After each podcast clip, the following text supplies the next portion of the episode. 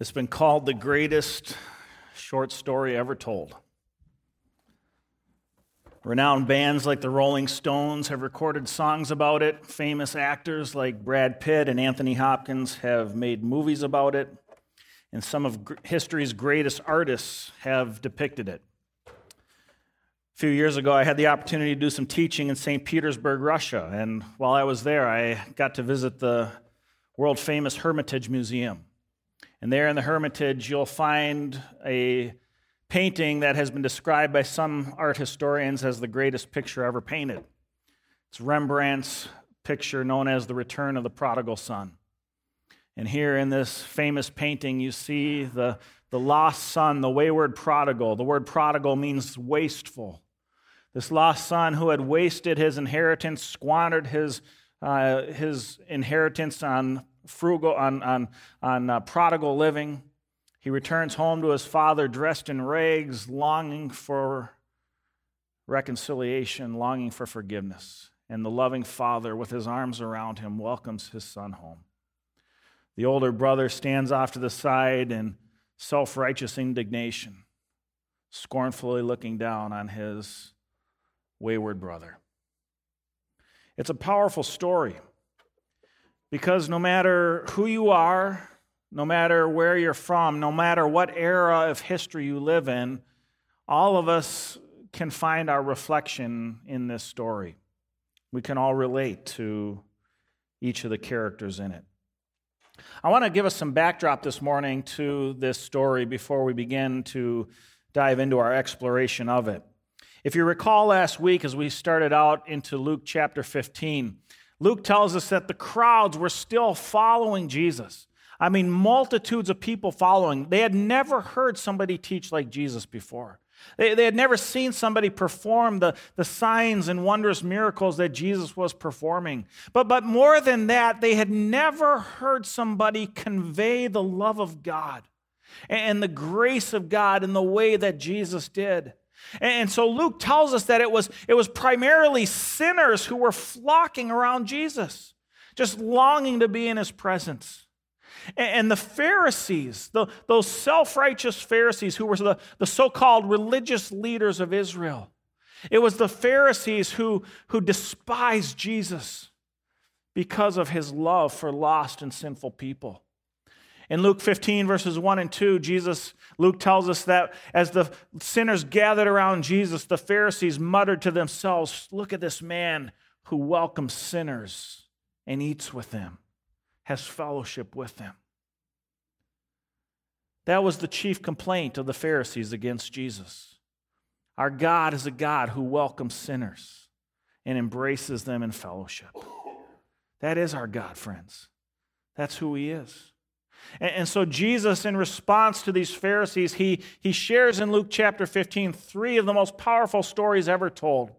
Last week, we saw the first two parables that Jesus taught the parable of the lost sheep, the parable of the lost coin, where Jesus highlighted for us God's heart for sinful people. God loves lost and sinful people, and He will go to any lengths to seek them out, to find them, to rescue them, and to bring them safely home. And then, as we saw last week, not only does God search out and seek lost sinners, but when He brings them home, the Bible tells us all of heaven celebrates. Jesus says, God and all of the angels rejoice at the salvation of a lost child who's returned home to their heavenly Father. What an incredible picture of our God that we're given here in Luke chapter 15. And this morning, as we continue on, we're going to see the third of these parables that Jesus taught in response to the self righteousness of the Pharisees. Today, we're going to look at the parable that is often known as the, the parable of the prodigal son, the wasteful son. Sometimes it's called the parable of the lost son. I prefer to call this parable the parable of the loving father. Because as we're going to see this morning, it's really not the wayward son who's the main character, but the central figure in this story is the loving Father who continues to bestow his grace and lavish his love on his children. It's a powerful portrait of our God, our Heavenly Father. This morning, I want to read this story, and after we read the story, I want to come back and I want to share some observations with us about each of these three main characters that we find within the story. Because each of these three characters has a, lesson to teach us that we might apply to our own lives. So let's take a look at Luke chapter 15, verses 11 through 32. Jesus continued There was a man who had two sons. The younger one said to his father, Father, give me my share of the estate. So he divided his property between them. Not long after that, the younger son got together all he had, set off for a distant country, and there squandered his wealth in wild living. After he had spent everything, there was a severe famine in that whole country, and he began to be in need. So he went and hired himself out to a citizen of that country who sent him to his fields to feed pigs.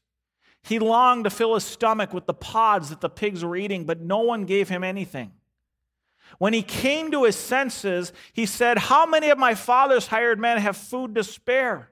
And here I am starving to death. I will set out and go back to my father, and I'll say to him, Father, I have sinned against heaven and against you. I am no longer worthy to be called your son. Just make me like one of your hired men.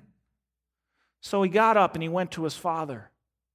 But while he was still a long way off, his father saw him and was filled with compassion. And he ran to his son and he threw his arms around him and kissed him. The son said to him, Father, I have sinned against heaven and against you. I'm no longer worthy to be called your son. But the father said to his servants, Quick, bring the best robe and put it on him. Put a ring on his finger and sandals on his feet. Bring the fatted calf and, and kill it. Let's have a feast and celebrate. For this son of mine was dead and alive again. He was lost, but is now found. So they began to celebrate. Meanwhile, the older son was in the field. When he came near the house, he heard music and dancing. So he called one of the servants and asked him what was going on. Your brother has come, he replied. And your father has killed the fattened calf because he has him back safe and sound. The older brother became angry and refused to go in. So his father went out and pleaded with him. But he answered his father, Look, all these years I've been slaving for you and never disobeyed your orders. Yet you never gave me even a young goat so I could celebrate with my friends. But when this son of yours who has squandered your property with prostitutes comes home, you kill the fattened calf for him?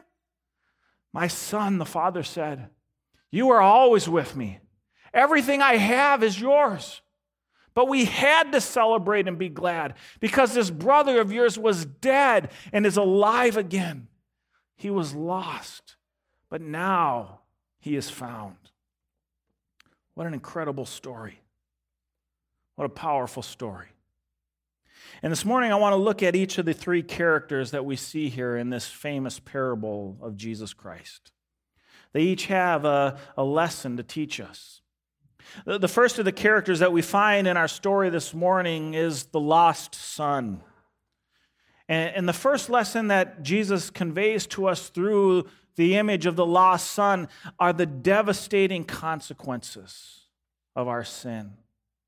We see in the lost son his rebellion and the devastating consequences that came with it. Now, we don't know the circumstances that led to this lost son desiring to leave home. Was he tired of his father's discipline? What was he tired of working the fields and working with the livestock? Maybe he just wanted to go out and sow his wild oats. But whatever the reason, this son determined that he was going to set off on his own and do life on his own terms. He was tired of listening to his dad. He was tired of putting up with his brother. He didn't want anything more to do with his family. He was determined, I'm going to go out and live life my own way. You know, this was a very prideful young man. And in his pride, he rebelled against his father. And you know, friends, the reality is all sin in our life is ultimately the result of pride. All sin is the result of a prideful rebellion against our Creator God. Sin is essentially saying to our Creator God, I know better than you. And, and, and, here's how absurd it is. Our Heavenly Father, who made us, who gave us life, who's revealed truth to us, who's spoken the words that lead to life and life to the full, He showed us the direction to live. We say to Him, our Creator and Maker, I know better than you. I'm going to live life the way I see fit, the way that I want to live it. And we reject the guidance of our Heavenly Father. That's what sin is all about.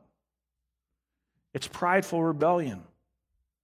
And this young man goes to his father in his prideful rebellion, and he says to his dad, Dad, I want my inheritance now.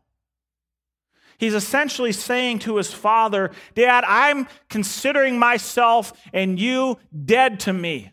Our relationship is done. I'm going to look at you from this point forward as if you were dead and in the grave, and I want my inheritance now, and I want to live my life the way I want to live it. Friends, this was the ultimate act of rejection. On top of that, for this young man to demand his inheritance, understand this, his inheritance would have equaled a third of his father's estate. It was the Jewish custom of this day to award the inheritance in, in portions to the sons. And the older son would receive a two third portion, while the younger son would receive a one third portion. And so, for this younger son to demand his inheritance would have equaled a third of his father's estate.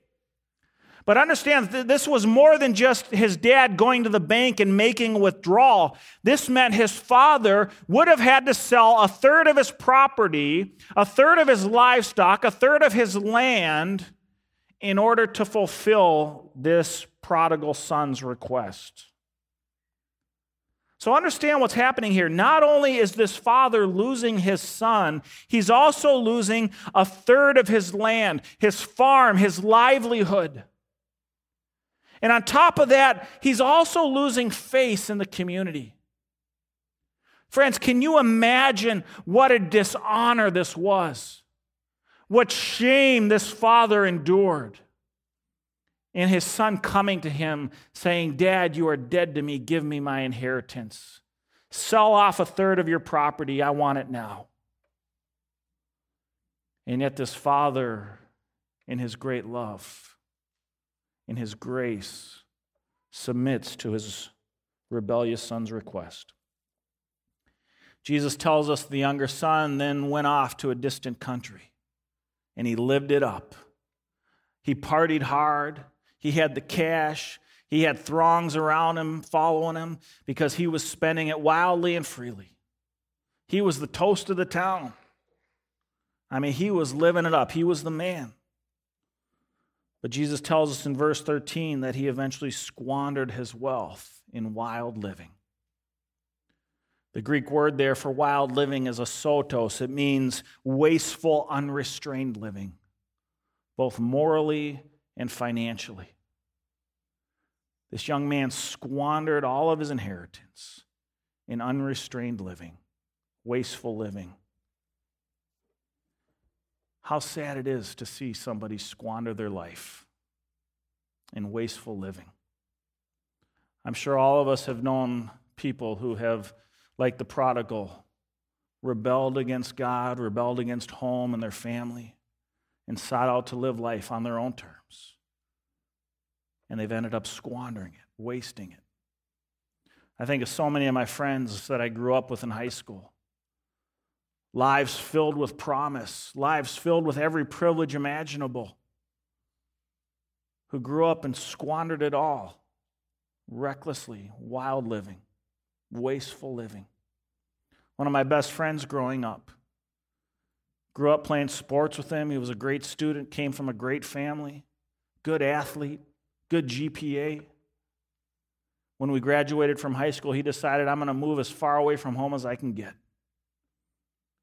He was accepted to the University of Arizona. He lasted a semester before he decided that he wanted to drop out of school and just spend his life partying. Started smoking pot, joined a band, started traveling around. His life consisted of music, sex, drugs, and rock and roll.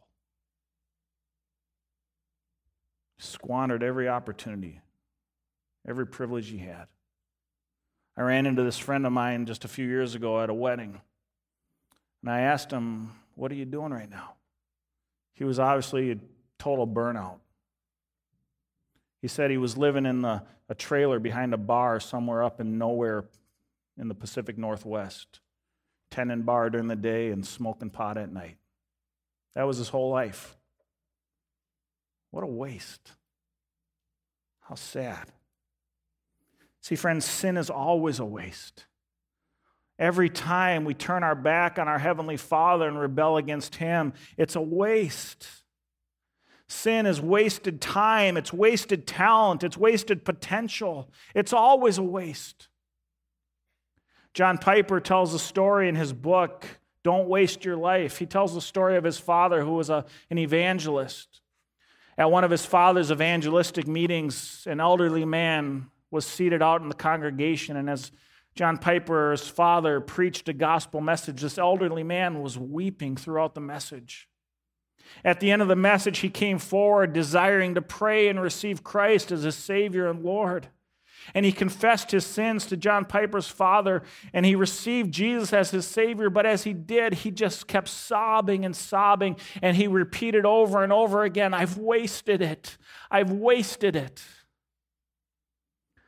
Friends, how tragic to look back on an entire life wasted in the pursuit of sin, wasted in rebellion against God. Don't waste your life, friends. Don't squander your life. There's nothing better than living for the Lord, following His will for our lives. Don't squander your life. I once heard someone say, life within and circumstances without often agree. In other words, if your heart is far from God, that reality is going to manifest itself in your life. And so now, this young man, still in his rebellion, but now in dire straits, he ends up in the most unimaginable place for any good Jewish boy to be. He's working on a pig farm feeding swine. Now, now understand this, friends. Pigs were considered unclean according to Old Testament Jewish law. So now what we have here is a young man with no home, no money, no friends, and he's completely defiled himself spiritually. And anyone listening to Jesus share this story would have recognized that this kid had hit rock bottom. You could not go any further down than where this young man had found himself. He was completely lost. See, friends, make no mistake about it. The life of sin may be fun for a season, but it always ends in ruin. It always costs more than you expect. See, sin never tells you the price tag up front. It waits till you buy into it, and then it brings the bill. And the bill is always more than you expect. Good news for us is that the story doesn't end here. In verses 17 and 18, we find the second lesson in our young prodigal. Jesus teaches us the nature of true repentance. In verse 17, we read, When he came to his senses, he realized, Here I am feeding pigs. I have no money, no home, no friends. I'm feeding pigs, longing for their pig slop to eat, to feed myself. My father's servants have it better. Maybe, maybe I can just go home and beg for a job as a servant in my father's house. But he came to his senses. Now, understand this, friends. A lot of people stop right there. A lot of people come to their senses. They recognize their sin and their need for forgiveness. And so they, they pray a sinner's prayer. They confess their sins, but then they never follow it up with any real change in their lifestyle or actions. See, there's a huge difference between coming to your senses and recognizing your spiritual depravity and making a conscious decision to turn away from it. And this young man, he had come to his senses, but that's not where he stopped. Verse 18, Jesus says, I, the young man tells us, I will set out and go back to my father. See, friends, this is what true repentance looks like. It's a, it's a 180 degree change of course. It's a life where a remorseful heart manifests itself in action. It's coming to your senses, recognizing your need for a Savior, and then putting Jesus on the throne of your heart. It's making him not only your Savior, but also the Lord, the Lord of your life. How about you this morning? Do you need to repent? Have you been wandering in a distant land far from God? Recognizing that you're lost. The good news of the gospel, friends, if that's where you find yourself today, you can turn and you can go home. And this leads us to our second character in the story, the loving father, the central figure in our parable this morning. In the portrait of the father, we see really the main character in Jesus' story, the loving father who never gave up hope that one day his lost son would return home. We, we see this vision of a father sitting on the rooftop of his home day after day, longing and hoping and praying that he'll just catch a glimpse of his wayward son heading down the path towards home. I know we have a lot of parents in this room this morning who know what it's like to be that parent longing for a wayward child, desperately praying just for a glimpse that you'll see them return home. I heard a story a few years ago about a father in Spain. He had had a falling out with his young son, and his rebellious son had ran away from home. And this father spent weeks and months desperately searching all over Madrid looking for his lost son. He searched the alleys and the bars and the homeless shelters, and he was desperate. He hung flyers up all over town. He was desperate for his son. In his desperation, the last thing he could think of, he said, I'm going to go to the, the newspaper in Madrid, and he decided to take out a classified ad. And he put a classified ad in the Madrid newspaper, and the classified ad simply read, Paco, all is forgiven. Please come home. He said, I'm going to be at this cafe on the Central Square next Saturday at 1 p.m. Please come home. Love, Dad. That next weekend came around, and on Saturday, the father went to the cafe at the central square in Madrid. And as he sat there waiting for his son, at 1 p.m., over a hundred Pacos showed up, all longing for the love and forgiveness of their father. See, friends, we all long for the love of a father. We all hunger for his grace filled embrace. And in our parable today, the parable of the loving Father, Jesus highlights for us the truth that we have a heavenly Father who loves us unconditionally. And he longs to lavish his grace upon any wayward children longing to come home. In verse 20, Jesus tells us that while this young man was still a long way off, his father saw him and was filled with compassion for him. And he ran to his son and he threw his arms around him and he kissed him. Now, now I want to highlight a few things in, in this incredible vision of grace for us this morning. The, the, the first thing is this father is, is watching expectantly for his son. He had never given up. He had believed, in spite of all odds, that one day his rebellious child would return home. And in the same way, friends, our Heavenly Father today, no matter who you are, no matter what you've done, no matter how far you strayed, He longs and waits and watches for all of us to return home, to come back into His loving embrace. The father catches a glimpse of his son and, and he drops everything and he runs. He runs to meet his son. Now, now you need to understand this. In, in the ancient Near Eastern culture of Jesus' day, it was considered undignified for an elderly man to run. But yet, this, this elderly Jewish man, he throws all custom to the wind. He says, I don't care what anybody thinks. I don't care about my so called dignity. I'm running to embrace my lost child. Some have speculated that the father's running to meet his son was actually to protect him.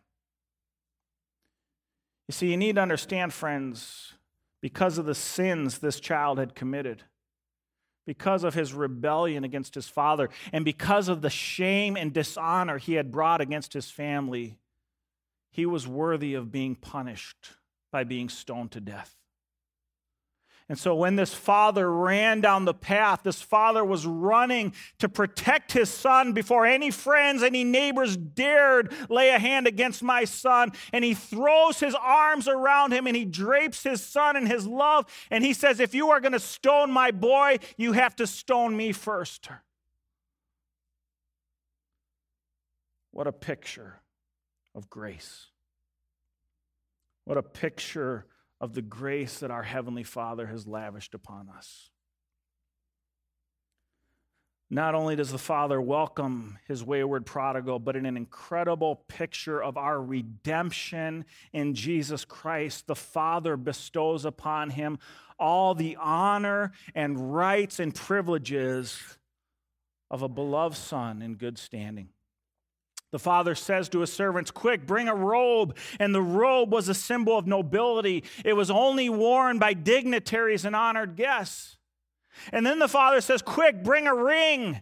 And the ring was a symbol of authority. It bore the family seal, and it told everyone who saw it that this young man was a member of his father's house with all the corresponding rights and authority.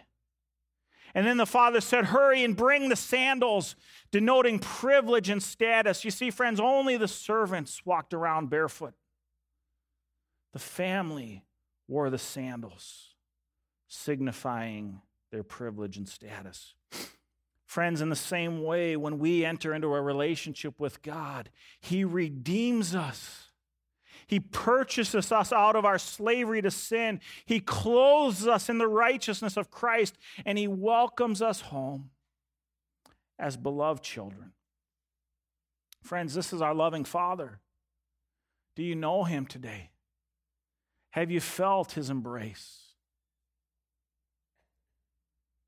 If not, I can promise you, He's waiting. He's longing for you. He just wants you to come home. This is our loving Father. The third character we see in our story this morning is that of the livid brother. And in the picture of the older brother, we see the reality, the sad reality of a person caught up in self righteousness and a spirit of condemnation. And here Jesus is speaking directly to the Pharisees those great spiritual leaders of Israel who couldn't tolerate the fact that Jesus welcomed sinners and had fellowship with them. I want to make two observations this morning about the self righteous person that we see portrayed in the picture of the older brother. See, number one, understand this, friends. A self righteous person is always a very bitter person. Have you ever noticed that? A person struggling with self righteousness is a very bitter person. Why is that? It's because the self righteous person always feels that God owes them something. God, don't you see how faithful I am? God, don't you see how, how faithful I live for you? I mean, I go to church, I go to ABF, I go to Wednesday night Bible study. I bring my kids to Awana. Jesus, I, I, I don't drink. I don't cheat on my wife. I, I barely swear. Look at all I do for you, Jesus.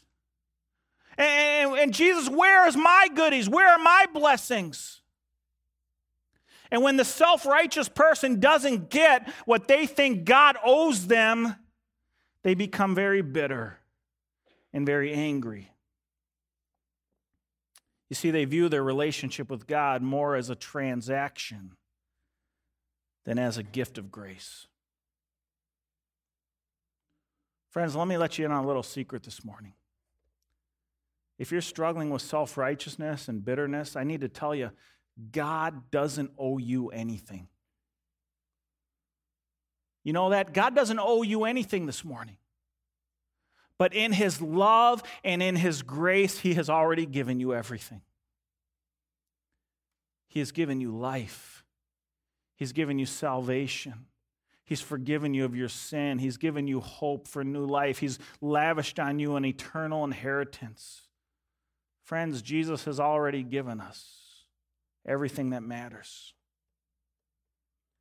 The second thing I want to observe about the self righteous person is that the self righteous person is always a very judgmental person, and, and hypocritically so. Why is that? It's because it's always easier to point out the obvious sin in another person's life than it is to deal with the sin in our own hearts. And so the self righteous person loves to point out other people's sin while ignoring their own. Did you guys hear about Jane, that high school girl? I heard she's sleeping with her boyfriend. Man, what a sinner. But I guess we shouldn't be surprised. I mean, have you seen her parents? You know her mom drinks, right? I saw her at the Northern. She had a glass of wine the other night with her burger. I mean, what else would you expect? See, the self righteous person always loves to point out the, the shortcomings and the failings in others because it helps them feel better about themselves. It's always easier to compare sins, you know what I'm saying? Well, I'm not as bad a sinner as that person, so obviously I'm doing pretty good. But the reality is, is God doesn't grade on a curve, friends. God's standard is righteousness, it's holiness. The self righteous person is always a hypocrite. Jesus talked about the Pharisees. He described them once as whitewashed tombs full of dead man's bones. On the outside, they looked great. They kept all the rules. They looked perfect on the outside, but inside, they were full of dead bones. But notice here, friends, even here, the loving Father continues to demonstrate his grace, but this time to the self righteous older brother. In verse 31, the father says, My son, everything I have is yours. In other words, don't you see this party is your party too? When I throw a feast, it's your feast too. When I arrange for a band and host a dance, it's so that you can dance too. When I kill a fattened calf and bring out the choice wine, it's for your enjoyment too. Son, everything I have is yours. Please come in. Don't miss this party. But notice something, friends. Who is the lost one now? It's the judgmental, hypocritical older brother who refuses to celebrate the redemption of his wayward son and the amazing grace of his loving father. Friends, don't be the self righteous older brother don't miss out on the party because you're too proud to associate with prodigals. Remember, apart from the grace of God, you're no better than any of them. We're all prodigals, all desperate for the grace of our Heavenly Father. You know, it's one thing to hear a sermon about the prodigal son, it's another thing to hear from someone who's actually lived it. So this morning, I've invited my friend Ron Ingalls to come up and share a faith story with us about his experience living as a prodigal in God's welcome home. Thanks, brother. Well, good morning. My name is Ron Ingalls, and I'm humbled to be here this morning to share my faith story. I grew up in Wichita, Kansas, on the edge of the city, in a community, uh, in an area that was very much like Lindstrom. And I came from a family that's very much like a lot of families that go to church here. I guess I was a result of that upbringing, in that uh, basically in high school I was an All American honor student. Um, I was a straight A student, made 3.99 GPA, and graduated number two in my graduating class of 620. I was in the National Honor Society. I was a letterman all the years I was in high school, and I was involved in all sorts of band activities. And during high school, I attended church on a fairly regular basis. In fact, if somebody would have asked me, Ron, do you believe in God or do you believe in Jesus, I would have re- uh, responded with a resounding yes. But although this was the case, I still justified my sins. As a matter of fact, when I was a senior in high school, I started down a very dark, immoral path. Um, I had a girlfriend and when I was a senior in high school, and uh, that's when I lost my virginity. Of course, I justified that in that we were in love and we were going to get married, or at least so I thought. The justification of my sins only increased after high school when I went to college. In fact, I dove headfirst in a party lifestyle there. I joined a fraternity right after high school, and I learned to drink fast and in quantities. I think I was drunk almost every weekend that first year in college. And I learned to chase the girls and catch them. Somehow I finished college, uh, but for about the next eight, eight to nine years, this became my lifestyle drinking, sex, occasional pot smoking. I was on top of the world in, in my eyes. I was young and invincible and living at large, baby. In my mind, I was the king of the world.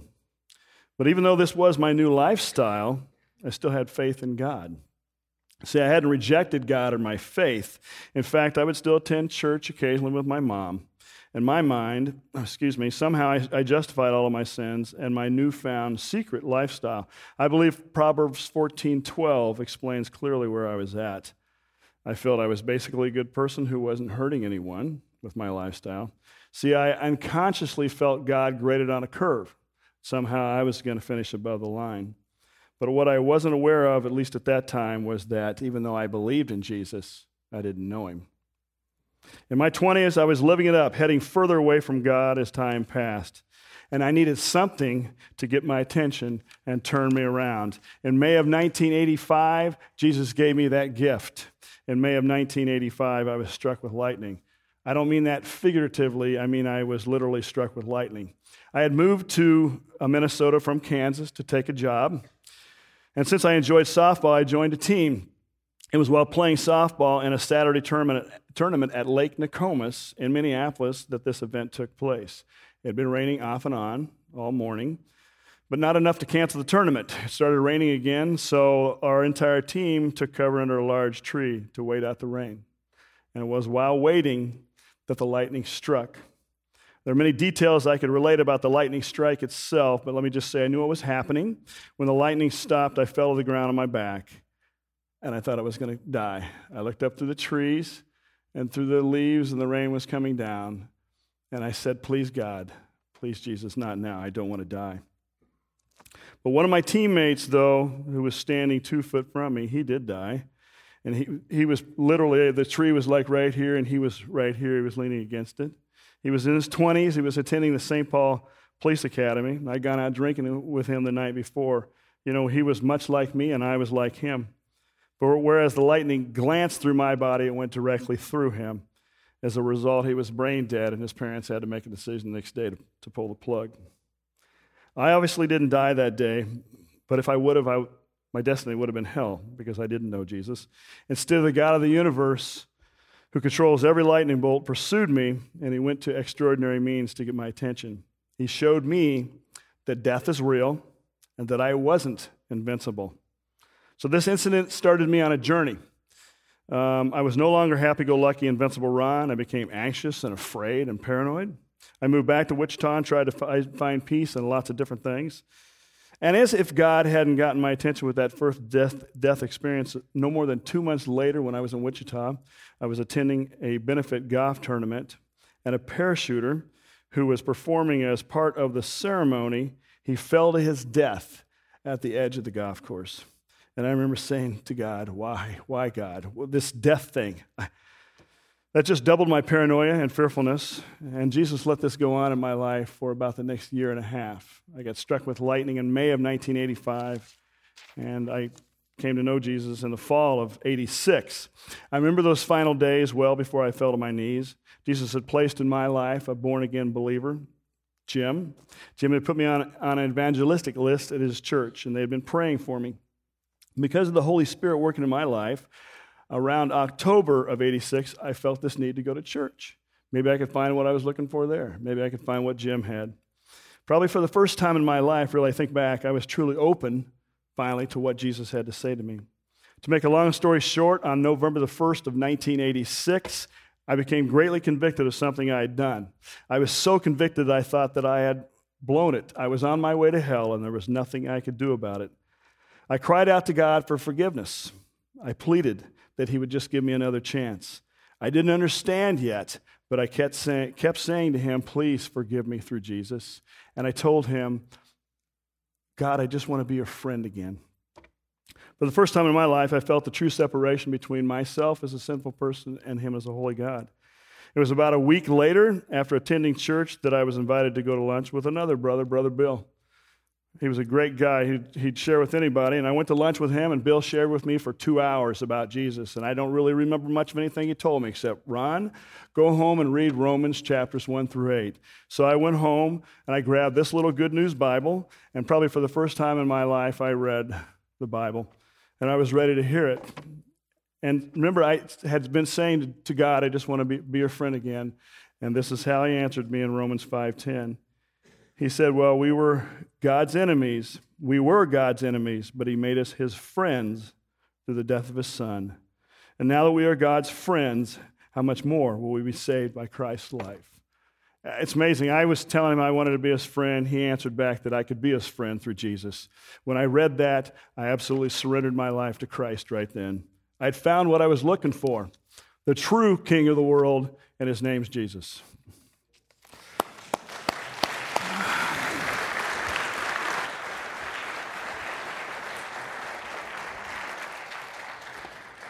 You know, when I hear stories like Ron's, it reminds me that God's still in the business of saving prodigals. And no matter where you find yourself in the story that we looked at this morning, maybe you're lost in a distant country, maybe you're longing for your father's embrace again, maybe you're wrestling with self righteous judgmentalism and bitterness. But no matter who you are, no matter what you've done, your Heavenly Father loves you and just says, Come home. I'm going to close in a word of prayer. And as I pray, I'm just going to give you an opportunity. Maybe you identify with that prodigal this morning. I'm just going to give you an opportunity to pray along with me and come back to the loving arms of your Heavenly Father. Let's pray. Lord Jesus, thank you so much for this powerful story this morning. We thank you for the, the truth conveyed herein that you are our God of love, our Heavenly Father who just longs to lavish us with your love and your grace. And even though we don't deserve it, even though we've rebelled against you, you promise us that if we will turn to you and come home acknowledging our sin and our need for you, that you will welcome us with your loving arms. Thank you for doing that in my life, Lord. Thank you for doing that for my friend Ron, for so many of us here this morning.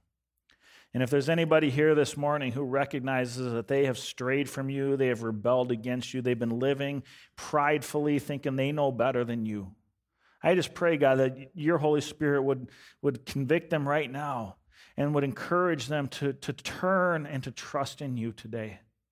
Help them to see, Jesus, that you are our loving Father. You desire us to have a relationship with you. You will welcome us home. And I just pray that anyone here who needs to would just simply confess their sins. Father, forgive me. I want to receive your grace. I want to enter into a new relationship with you. And God, may they hear that precious whisper in their ear even this morning Welcome home, my son. Welcome home, my daughter. We thank you, God, for your great love. In Jesus' name I pray. Amen.